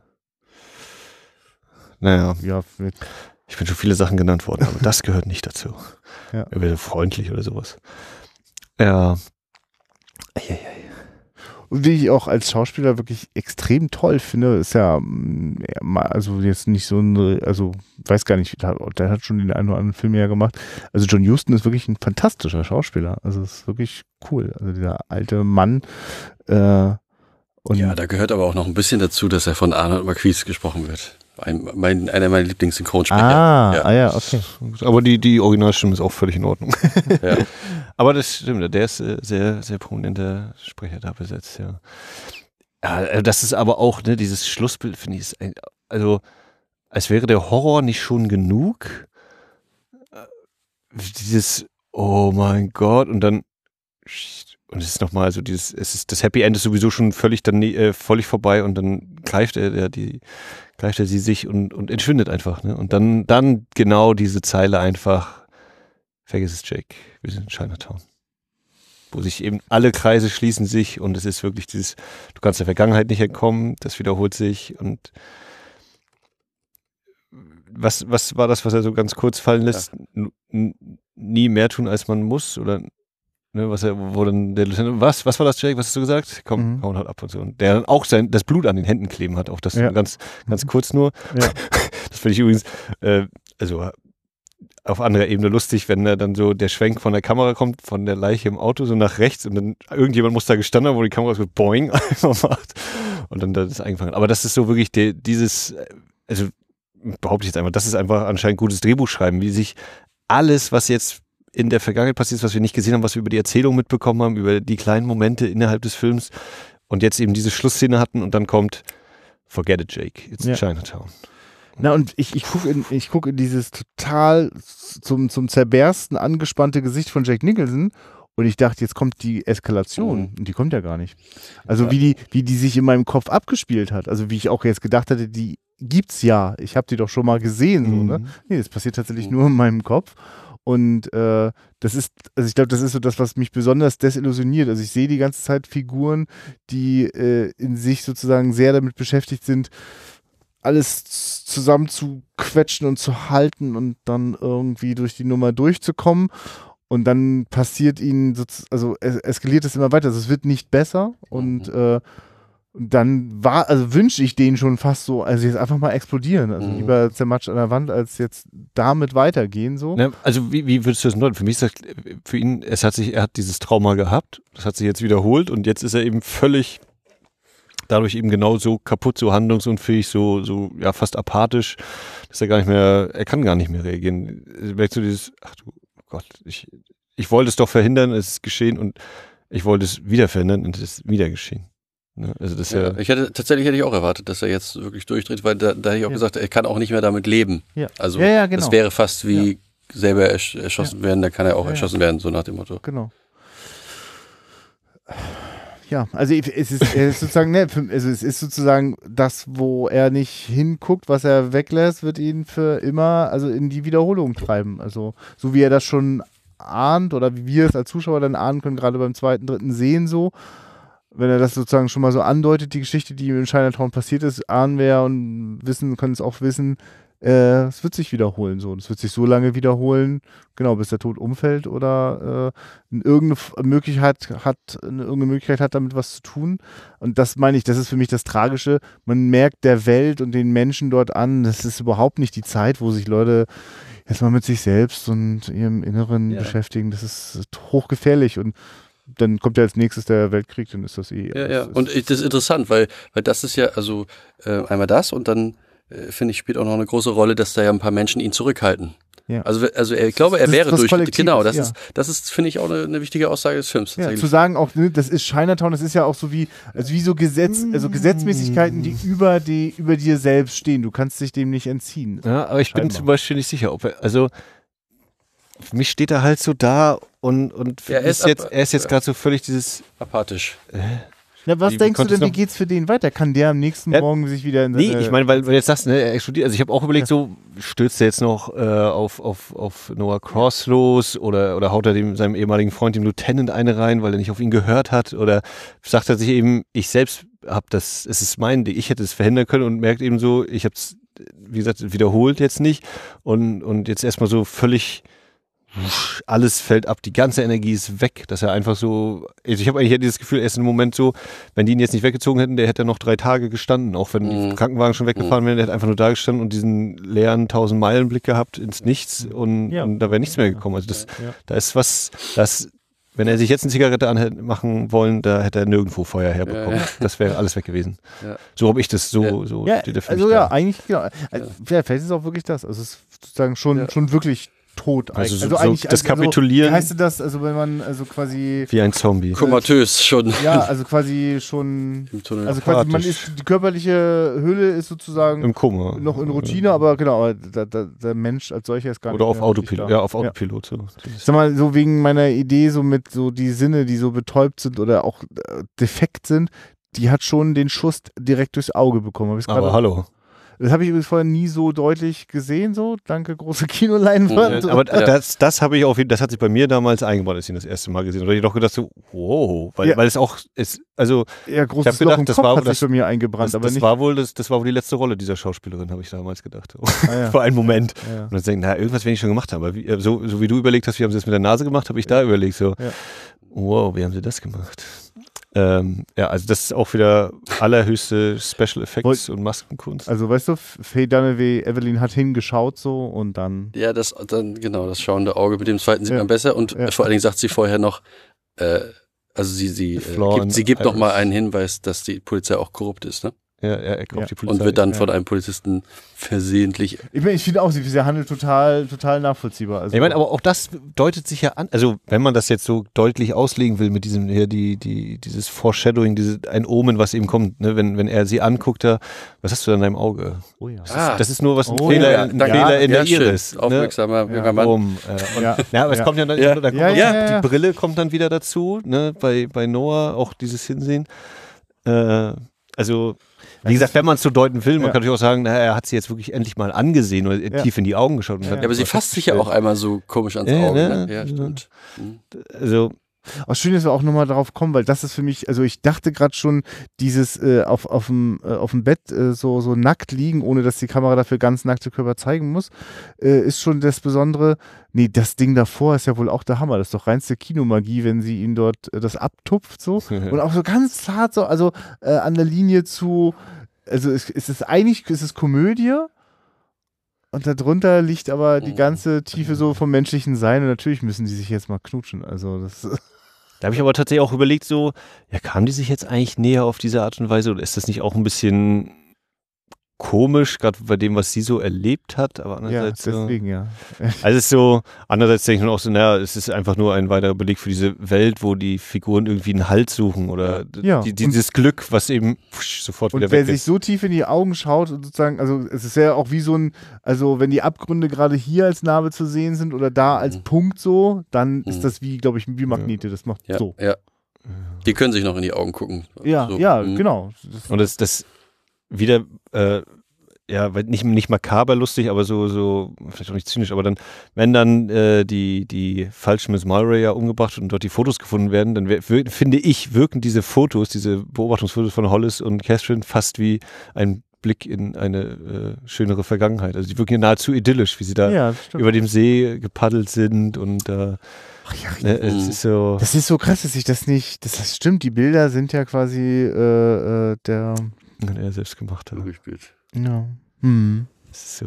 Also das kommt ja, wenn man dieses, ne, Ja, ja. die Brille, das Auge, der, der, der Fehler in der Iris, Kamera, die, Ja. die Kamera macht diese ganzen Bilder, also sowohl die Fotokameras als natürlich auch die Filmkamera, die da eben macht und dann immer diese Spiegeldinger, was ich dir, also das hatte ich ja vorhin vor der Mhm. gesagt hier, dass ich auf jeden Fall erwähnen möchte, wie die Kamera eingestellt ist beim Autofahren, egal in welchen Spiegel du guckst, du guckst eben in die Augen des, des Fahrers und so, das ist ja ein ungeheure Aufwand das gewesen sein muss, in meiner Vorstellung, das so hinzubekommen. Und auch allgemein, wie gesagt, diese Kameraarbeit, also wenn er da das erste Mal bei Evelyn vor dem Haus steht, diese schwarze Tür, Mhm. ja, wo ein Kahn macht ihm auf, ja, Moment, und macht die Tür auch wieder genauso zu. Und er hat das dann wirklich an der Nase dran, aber auch die, das Bild, das so eingefangen ist, diese Tür, du kommst da nicht rein, ne? Also die, der, der Weg ist versperrt so. Das, und es gibt keinen keinen Weg da rein, ja. Also auch bildlich eben total faszinierend ist, finde ich. So eine schwarze Tür dann auch noch, ja, glaube ich. Ja. Mhm. Und äh, ich äh, übrigens wirklich ein total schöner, dezenter äh, äh, Film-Soundtrack von, von Jerry Goldsmith. Also, Wirklich. und habt ihr es gehört? Einmal hatte das total geil, dieses, wenn er diese von dieser äh, Taschenuhr, von der ich vorhin schon erzählte, die hat, zieht er doch dann noch so auf, so Mhm. dieses Rrrr, und das übernimmt dann der Soundtrack für einen Moment Ja, so ja. und hat das dann so, weiß ich nicht, das noch so einen. Moment so ein bisschen weiter. Äh, Ja, ist richtig schön. Ja, auch als er in das Haus von dieser Frau geht, ne? also dieser falschen Auftragsgeberin sozusagen, da ist auch nochmal, weiß nicht, ob ihr euch erinnert, so ein, so, Dieses so, so ein 0815, was man auch aus, keine Ahnung, Klaus Kinski-Filmen kennen würde, dieses da, da, da, da, kommt so kurz. Das Ja, ja. Aus Klaus Kinski. Ja, ja, so nach dem Motto. Wahrscheinlich bei Edgar Wallace dann. Ja, Ja. ja, so. Ach so, Ja, ja, ah, so jetzt das so Dun, dun, dun, ja, dun. ja, ja, ja. Noir, schwarz Ja, ja. Ja. Habe ich mir da erinnert vor. Ja. ja. Das war irgendwie. Ja. Es ist auch, ne, wie, wie viele Opfer oder wie viele Tote gibt es in dem Film? Hollis Mulray, der Penner, also der, der unter der Brücke schläft, der ertrinkt. Ida Sessions, Evelyn Mulray. Sonst noch jemand? Gab es noch mehr? Nee, ich äh, habe da jetzt kein Buch geführt. aber- Sie? Ne, Evelyn, Achso, hast du schon, ja. Evelyn und die, die, die falsche sozusagen. Ist ja auch, kann man ja auch dann, ne? Erst wird die falsche umgebracht und auch das wieder so als, dann muss ja auch die echte auch noch sterben, also doppelt. Es muss aber auch, ne, der, das war ja nicht der Lieutenant selbst. Der Lieutenant hat ja erst auf den Reifen geschossen, nicht getroffen, dann noch einen zweiten Schuss und hat Jake ihn so runtergezerrt und der andere, der, sein, sein Kollege, Helfer, der ihm zugeordnete Typ ist, das ja der letztlich die Polizei, die für Recht und Ordnung sorgen soll. Hm. Und auch das ist ja wieder Foreshadowing, denn auf das Auto wird ja geschossen und äh, die Windschutzscheibe ist ja schon angeschossen. Und auch da wissen wir sozusagen, aha, hier ist schon, ne, bleibt nicht unversehrt, so wie Jake eben die ganze Zeit mit der Nase rumläuft. Finde ich übrigens auch allgemein so diese Gewaltspitzen, also Hm. die Nase, das mit dem Auge, das sind eigentlich so die beiden Hauptdinger, ähm, wie kurz und plötzlich das kommt und auch einen riesen Eindruck hinterlässt. Also sowohl das mit der Nase, was du eben sagst, ne, dieses Pfsch, das der, also das ist ja auch nicht so zack und er, er hält jetzt einfach nur die Nase, sondern wirklich pf, das ganze Gesicht voller Blut. Und gerade am Ende, und für mich kommt dann immer noch, wenn Catherine da anfängt zu schreien, ohne dass wir es schon sehen, und wir wissen eigentlich nur aus der Ferne, oh, okay, jetzt hörst du wieder die Hupe. Das, die Hupe wurde auch schon eingeführt, kurz vorher, wo sie kurz zusammenbricht und einmal so vor dem Haus auf die Ja. Hupe drückt. Äh, Und wir dementsprechend schon wissen, Moment mal, wenn sie fährt und die Hupe zu hören ist, oh Gott. Und dann eben, wenn sie so nach hinten klappt und dieses unglaubliche, äh, was dem Terminator nichts ausmachen würde, der sich dann wieder zusammenschmelzen würde an der Stelle, aber nicht der normale Mensch. Das ist Mhm. so heftig. Also gerade diese Schlussszene, die prägt sich für mich oder hat sich für mich eben ganz tief eingegraben. Wie gesagt, einmal dieses Schreien, was für mich so diesen Albtraum total macht. Und dann aber auch wirklich diese beiden Gesichter. John Huston, wie er Evelyn anguckt, dann auf seine, äh, dann auf Catherine und dann auch wie er sie so greift und so und dieses, ja, ich weiß nicht, selbst da irgendwie so, so eine Art Zwiespalt, dieses, ne, man kann nicht, also sie kann nicht weggucken, aber irgendwie ist, meine ich, irgendwie so eine Art zu sehen, dass sie auch äh, Hm. sich weg abdrehen möchte, egal zu wem jetzt da irgendwie irgendeinen Halt haben möchte. Was ja dann genauso bei Jake auch wieder zutrifft, der das zwar noch nicht formulieren kann oder so, aber der ganz offensichtlich irgendeinen Halt jetzt braucht, weil Mhm. grad, ja, der, der Damm ist gebrochen, das Wasser fließt jetzt da wieder und er muss, irgendwo muss er sich festhalten. Naja. Ja, aber es ist schon auch ein ganz schön, also was das angeht, ist das auch, ich suche gerade ein kleineres Wort, Naja, es ist ein apokalyptischer Film. Also da ist ja nur wirklich ein Abgesang, oder? Also da ist ja jetzt nichts, Mhm. also den kann man ja nur wünschen, dass da der große Damm bricht und das einmal alles platt macht. Also weil es ist Dass, so. dass äh, dann Taxi Driver, der Regen kommt, der den ganzen Dreck wegspült. ja. ja, weil ich, also ich sagte mal gerade einen positiven Ausblick oder so, ne? Also Hm. für irgendeine Figur, ne? Das ist schon, also insofern auch, ja, ganz schön, ganz Ja, schön bitter. also wenn man, wenn man böse ist, natürlich äh, John Huston, der jetzt doch äh, seine Tochter bekommen hat. Hm. Jetzt, äh, das wird ganz die letzten Jahre, die ihm noch bleiben, dem armen, armen Das wird Mann. die nächsten Wiederholungen organisieren, ja. Das habe ich noch vergessen. Siehst du, die, die, das Thema äh, Ordnung in dieser Welt, äh, so wie Jake eben Evelyn ohrfeigt und dann eben dieser, auch da dieser Dialog sozusagen, ne, Tochter, Schwester, Tochter, Schwester, beides, tsch, tsch, sich nicht dafür entschuldigt, dass er sie verprügelt hat und ihr gerade, um ihr gerade eben diese ungeheure Last, die sie da jetzt äh, Mhm. preisgibt. Ähm, und wie, wenn er dann den Vater konfrontiert, ja, wem geben Sie denn die Schuld? Ja, mir nicht. Mhm. Nein. Ich bin so, ich weiß, dass es, also so irgendwie schon andeutet, er weiß, dass es nicht gut ist, aber er sagt auch, das könnte jeder in der entsprechenden Situation wäre jeder dazu fähig. Also dieses so, ich habe keine Schuld, nein. Also was, was wollen Sie so von mir so ungefähr? Und dann denkst du so, ja, das war also 1974 ein 1937 Film und jetzt haben wir 2019 und die gesellschaftliche Debatte in solchen Gegenden hat sich, glaube ich, auch nicht großartig entwickelt bei manchen Akteuren, die das vielleicht nicht eins zu eins so sagen jetzt, diese Worte, aber sinngemäß doch dieses bei rauskommt. Glaube ich. Also ja, also alles von dem, was da erzählt wird, ist zu allen Zeiten wahrscheinlich äh, wahr und bleibt wahrscheinlich wahr. Ich, ähm, ja. Also ich, ich, ich kann aber sagen, dass, also, äh, wenn wir jetzt auch so drüber reden, dass ich merke, ähm, ja, ich weiß auch nicht. Also ich glaube, das ist gerade, das ist, also es sagt, glaube ich, jetzt gerade mehr über mich und meine aktuelle Gegenwart aus, als was über den generelles über den Film.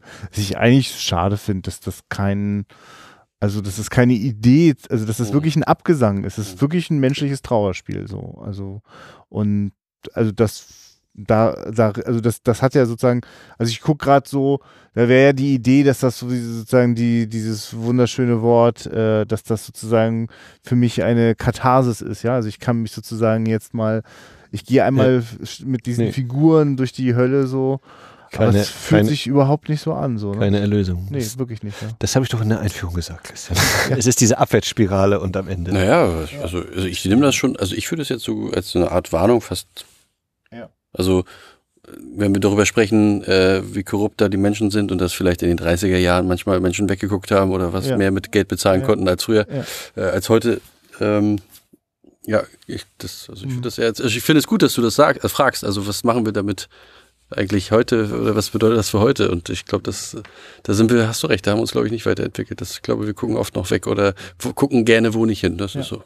Und auch interessant, oder? Das, das ist ein Filmklassiker so. Das ist Ja. der wird mit Mühe immer wieder aufs Neue wird er gezeigt und ne, sozusagen zieht, also ist ja nicht so, dass das jetzt unter Ausschuss der Öffentlichkeit ist. Das finde ich ja auch, also, weißt du, ich meine, also wenn jetzt, wo wir den gerade geguckt haben, Ja. könnt ihr euch jetzt vorstellen, zu euren Frauen zu gehen und sagen, komm, wir machen so einen schönen Abend, wir gucken Chinatown. Also nicht, oder? Also im Sinne Ey, ich von, würde, ich würde, also, also, dass solche Filme und danach äh, noch schön ein sozusagen zu so im kollektiven Gedächtnis immer wieder aufs Neue eine Bedeutung bekommen, Ja. obwohl sie uns ja eigentlich eher Natürlich. Ja, es ist auch nicht leicht, irgendwelche anderen Filme zu gucken, wie, keine Ahnung, Carla und was Ja. ich noch nicht, also, Ja. also, und ich habe diesen Film, haben wir ja vorher drüber gesprochen, auch gesehen und habe weggeguckt, weil ich dachte, oh, ist der langweilig, passiert ja, gar nichts so. Ja. Also, natürlich, ja klar. Ja. Das passiert uns täglich. ja, aber, aber vielleicht sind das ja eben, also, ne, so wie es eben die Filme mit Happy End gibt, wo sich am Ende alle freuen, so sind eben genau diese Gegenentwürfe ja genauso ein Ding. Also, ja, und die bleiben ja. Also, So. ist ja, also Chinatown ist ja, da hast du ja jetzt, also der gehört ja jetzt wirklich, es ist ja quasi in den Filmkanon übergegangen. Also über den, also wenn irgendjemand über 70er Jahre Filme aus Hollywood erzählt, taucht der dann bestimmt beim dritten Satz auf oder so, ne? Ja. elffach Oscar nominiert. Ja. Nee, ich meine, also vielleicht ist da, da ist da ja irgendwas dran. Vielleicht wollen wir Menschen ja eigentlich immer wieder aufs Neue das Gleiche herausfinden, so, ne? Und deswegen sind diese Filme irgendwie da und Na, ihr macht das ja jetzt schon ein paar Jahre hier fast Ja. schon, oder? Ja. Ja, Gott, Also- also, wann, wann, welches Jahr war das? Wa- Warum, guckt, warum guckt ihr 2014? euch die noch an? Und Ja. Ja, genau. Wie viele Filme brauchen wir noch? Um zu verstehen, es wird nicht besser. Ja, es ist Ja, ein bisschen ja, Therapie auch, ne? Ist ja, ja, ein bisschen auch. Reha-Maßnahme, so einen Film zu Ja, gucken. Ich weiß gar nicht, Therapie ist eher so Konfrontationstherapie, ja. ist ja noch Ja, ja. Ja, Ja. Und du guckst, aber weil ja, weil du ja gerade nicht, Mhm. denkst du, nicht konfrontiert wirst, gucken wir ja den Leuten zu so und fragen uns, ob das irgendwas mit uns zu tun hat. Also das machen wir nicht, aber Ich bin ja kein irgendwo, Polizist, irgendwo, irgendwo nein, genau. Ja. Nein. Das überhaupt nichts mit uns zu tun. Voyeur Ist nicht unsere. Schuld. Wir, Genau. verdienen, wir verdienen ehrenhaft unser Geld. Ich könnte, also da, für mich liegt da jetzt schon sozusagen die Überleitung zu, zum, zum nächsten Mal drin, so. Also können wir das schon machen? Ich gucke nochmal so. Oder gibt es noch was, was wir noch. Ja, natürlich gibt es noch viel zu viel, Ja. was man hier noch sagen Aber nicht mit dem muss. Maschinengewehr jetzt. Und, äh, Ruhig. Also hast du noch einen? einen habe ich noch. Ich, Weil- ich, ich war beeindruckt, Ja. ähm, das, was es wirkt auch wie immer so nebenbei, aber es kommt mir vor, das Thema Pferd, Pferderennen oder vielleicht auch Pferdewetten, ähm, wenn er da äh, immer mal die Zeitung aufschlägt, gerade wenn, wenn er erstmalig Holly Smiley da bei dieser öffentlichen Anhörung oder was das ist, dann guckt er auf, Oh, das auf dieses Ding, hier, Seabiscuit und Diddledum und ich so, aha, Pferderennen, aber es wird ja nie irgendwie mal was von Pferderennen oder dass mal Pferdewetten gemacht werden, so wird er nie erwähnt, aber wenn er dann seinen Schlafanzug anhat und sich hinlegt, dann sind über seinem Bett so zwei hölzerne Pferdeköpfe zum Ja, Beispiel. stimmt, ja. und ähm, ja, ich weiß nicht, ob da Vito Corleone kurz noch Ja. was ge gesagt hat. Nein, aber so. äh, das, aber irgendwie taucht es auch immer wieder auf, so wie eben natürlich die Fische und das Wasser so ein Motiv sind und irgendwie dieses Pferderennen vielleicht auch, also das ist auch eher ne, wie so ein Wettrennen und versucht was zu gewinnen, aber ja, nee, er hat dann aufs falsche Pferd gesetzt. An der Stelle, also sowas, äh, ja, was gefühlt eben so nebenbei miterzählt wird einfach. Ich glaube, bei Rosemary's Baby hatten wir das ja auch so. so Mhm. Mach Sachen einfach, die passieren einfach und, und man kann die übersehen, äh, Nee, wenn da jemand mal kurz die Zunge rausstreckt. Das Schöne ist, es ist so sorgfältig. Also wenn man, Genau. wenn man drauf achtet, machen die Dinge alle Sinn. So, das ist, das ist schon beeindruckend, das finde ich auch. Und ich glaube, so geht mir das ja auch mit dem, mit den Facetten dieses, dieses Drehbuchs, ne? Also wenn man da so guckt, was da so alles immer schon angelegt ist und die, also genau, und nicht alles davon muss ausbuchstabiert werden, so, also gute Balance. Wichtige Frage noch, äh, habt ihr mal Magnum geguckt oder kennt, seid ihr vertraut mit Magnum? 1,80, großer Schnauze. Ja. Ja, also nur Tom Selleck. ja, nee, das äh, ist nämlich äh, Mr. Halliburton, Halliburton, Halliburton, wie heißt sein Nachfolger? Äh, als der dann da steht, dachte ich so, oh Gott, Magnum! äh, John Hillerman so. ist nämlich der, Ja. in dessen Wohnung Magnum Ja. wohnt. Als ich vor ein paar Jahren Ja gut, danke. mal Jetzt weiß ich, Magnum, woher ich das Gesicht kannte. Ja. Magnum geguckt habe, habe ich so gedacht, ach ja, stimmt, der, der kommt mir sehr vertraut vor, dieser Mensch. Ja. Ja.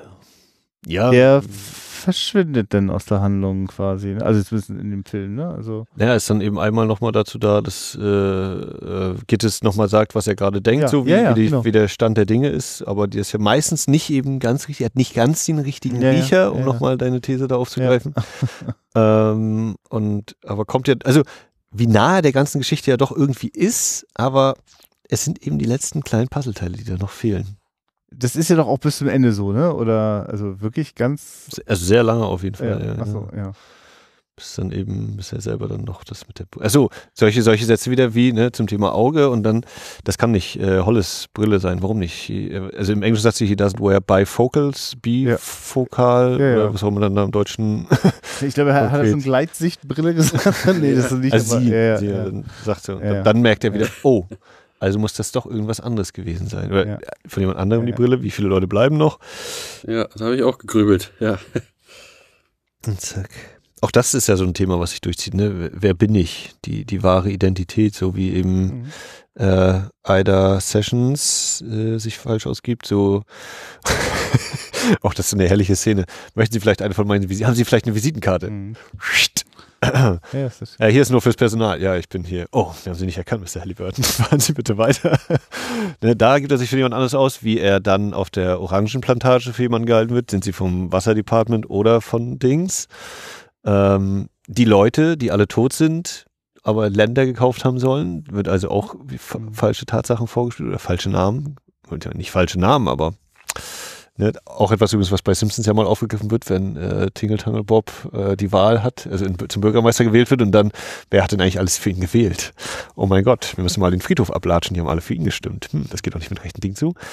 Ähm, ja, genau, also das Thema Identität oder eben Vorspiegeln falscher Identitäten und Tochter, Schwester, auch das ist ja irgendwie, das ist ja nicht mal ein Vor das, das ist dann genau das andersrum. Da ist es so unvorstellbar und dann ist es trotzdem wahr, da, dass man denkt, das kann ja nicht sein und dann ist es aber tatsächlich so, diese Identität. Ein toller Kontrapunkt innerhalb dieser. Ja, also behaupte ich jetzt einmal so, ne? so, die geben sich alle als irgendwer anders aus und die eine Sache, wo es dann wahr ist, ist dann umso unglaublich unfassbarer. Tja, und im Grunde genommen sind so viele gute Gründe da, dass sie sich nicht so zu zeigen, wie man eigentlich wirklich ist, sondern man zeigt sich immer so, wie es gerade einem das Überleben äh, sichert. Und dass, dass das aber im Umkehrschluss leider sie immer in so große Schwierigkeiten bringt, dass ihr Überleben leider auch nicht gesichert ist auf lange Sicht. Ja, das macht diesen Film ja, wie ich schon sagte, zu einem ziemlich tragischen ähm, Launeverderber, so eine Scheiße. Ja, jetzt kann das Wochenende kommen. Ja. Ich nehme an, dass das äh, mit Stalker vielleicht ein bisschen ähnlich wird. Äh, da ist ja so ein bisschen Endzeitstimmung angesagt und da bin ich wirklich besonders neugierig. Was ist so ein, was will so ein Film oder nicht, was will der Film, sondern was kann so ein Film mit uns machen, wenn der von 1979 aus Russland uns hier nochmal besucht, ne? Also äh, wenn, wenn da Leute in eine Zone reisen. Ich bin da wirklich gespannt äh, und suche das auch. Ne? Also ich möchte möcht eigentlich jetzt gar nicht die alten Filme immer mehr gucken mit, so war das wohl damals oder so, sondern eher so, wie, wie, wie fängt das an, mit, mit meiner Gegenwart zu kommunizieren? So, ne? Und ähm, ich ja, weil du, weil du von Oscar-Verleihung gesprochen hast, dort ist auch ähm, ein Dokumentarfilm, äh, ein kurzer Dokumentarfilm äh, äh nominiert, äh, und das ist ein Film, der ist nur sieben Minuten lang, den kann man auch jetzt im Internet gucken, ähm, wo ähm, die äh, Nazis in Amerika, in, in, in New York, äh, einen riesengroßen Saal mit vielen, vielen Zehntausenden Amerikanern äh, eine, äh, äh, sozusagen eine, wie heißt das, so einen Nazi-Parteitag abgehalten haben, ähm, der sich sozusagen schön an die Amerikaner rangeworfen hat. So, also quasi die Idee von ach, Nationalismus und, und, und Ariertum und so, das ist auch eine coole Idee für euch. Und dann gibt es da wirklich so riesengroße Hakenkreuzflaggen äh, kombiniert mit George Washington. So. Also es wirkt wie ein absurder eine absurde äh, äh, Filmidee so, aber es ist total real. Ne? Und ist, dieses Dokumentarfilmmaterial ist aufgetaucht und daraus wurde so ein siebenjähriger Kurzfilm äh, montiert und macht nochmal sehr bewusst so, ne, dass äh, äh, also die, also die, na, also dass das sozusagen eine Gesamtgemengenlage war, bei der man sich nicht einfach machen braucht mit, ja, da waren halt dieser paar durchgeknallten Leute und die haben dann irgendwie ein, ein, ein deutsches Volk sich irgendwie geschnappt und mit denen was gemacht, so, sondern äh, Ne, also das, das Potenzial äh, für die Katastrophe ist eigentlich jederzeit da und Chinatown ist ein Puzzleteil davon so. Ne? Und äh, mich interessiert dann sozusagen, wie die Filme, die nach dem Zweiten Weltkrieg dann entstanden sind und wo sozusagen auch mit Sozialismus neue Sachen ausprobiert worden sind. Also warum macht ein Russe da so einen Science-Fiction-Film äh, über eine, eine Zone, in der scheinbar kein Leben mehr möglich ist. Aber mehr weiß ich gar nicht über Stalker.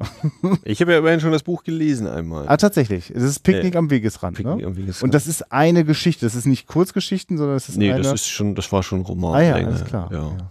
Genau. Und ich hatte aber schon mal irgendwie irgendwo aufgeschnappt, es würde sich hauptsächlich auf das letzte Kapitel quasi beziehen, aber da kann ich jetzt noch nicht, ja.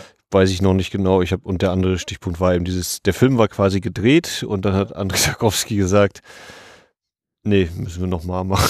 Oder irgendwie so hat alles wohl verbrannt, sämtliches Filmmaterial. Und dann wurde auch mit neuer, sowohl Vor- als auch Hinterkamerabesetzung nochmal dieser Film gedreht anscheinend. Ich bin selbst sehr gespannt, was, was sich daraus ja. so auftut in dieser, ja. in dieser äh, Entstehungsgeschichte. Ja. ja, gut ist uns die Gelegenheit, äh, dass wir uns die gegenseitig äh, so organisieren, dass wir dann auch ein bisschen drüber quatschen können, so wie wir es hier heute wieder gemacht haben. Denn verabschieden wir uns für heute. Ja, denke schon. Ja. Ja, das war auch mir nicht einerlei, zum, zum zweiten Mal bei euch äh, hier ja, zu dürfen. Ja, genau. Nach, nach, nach, äh, äh, äh, der Schrecken des Amazonas. ja, ja, richtig. Jetzt. Badewannenthema und so. Es ja, ist auch ja. bald wieder Fisch, ja, im April. Ende April ist dann wieder Fisch. Ach ja, das war ja beim Fisch, ja, richtig. Ja. Ist auch bald, ja, bald ja schon wieder ein Jahr her, ja. Ja, wie geht es bei uns so insgesamt weiter, Christian? Na, also, dass wir jetzt schon einen Ausblick auf die nächste Sendung gegeben haben, finde ich, das ist es schon mal. Und alles weitere. Oder kannst du, möchtest du schon was konkretisieren? Keine Ahnung. Nö, nein. Lass uns, äh, also das, das, Jeden, jeden letzten Sonntag im Monat. ja, ist so jetzt wieder Ende Februar. Und, Ja, äh, wir gucken mal. alles klar. Ja, also von mir wie immer, äh, guckt Filme, habt Spaß dabei. Kommt gerne Ende März hier, 30. 31. März äh, zu Stalker und ja, oder fragt eure Kinos vor Ort an, was die so an alten Filmen ausgraben können, was ihr da sehen möchtet und dann guckt ihr diese Filme da, wo sie hingehören, auf der großen Leinwand. Auf Wiederhören.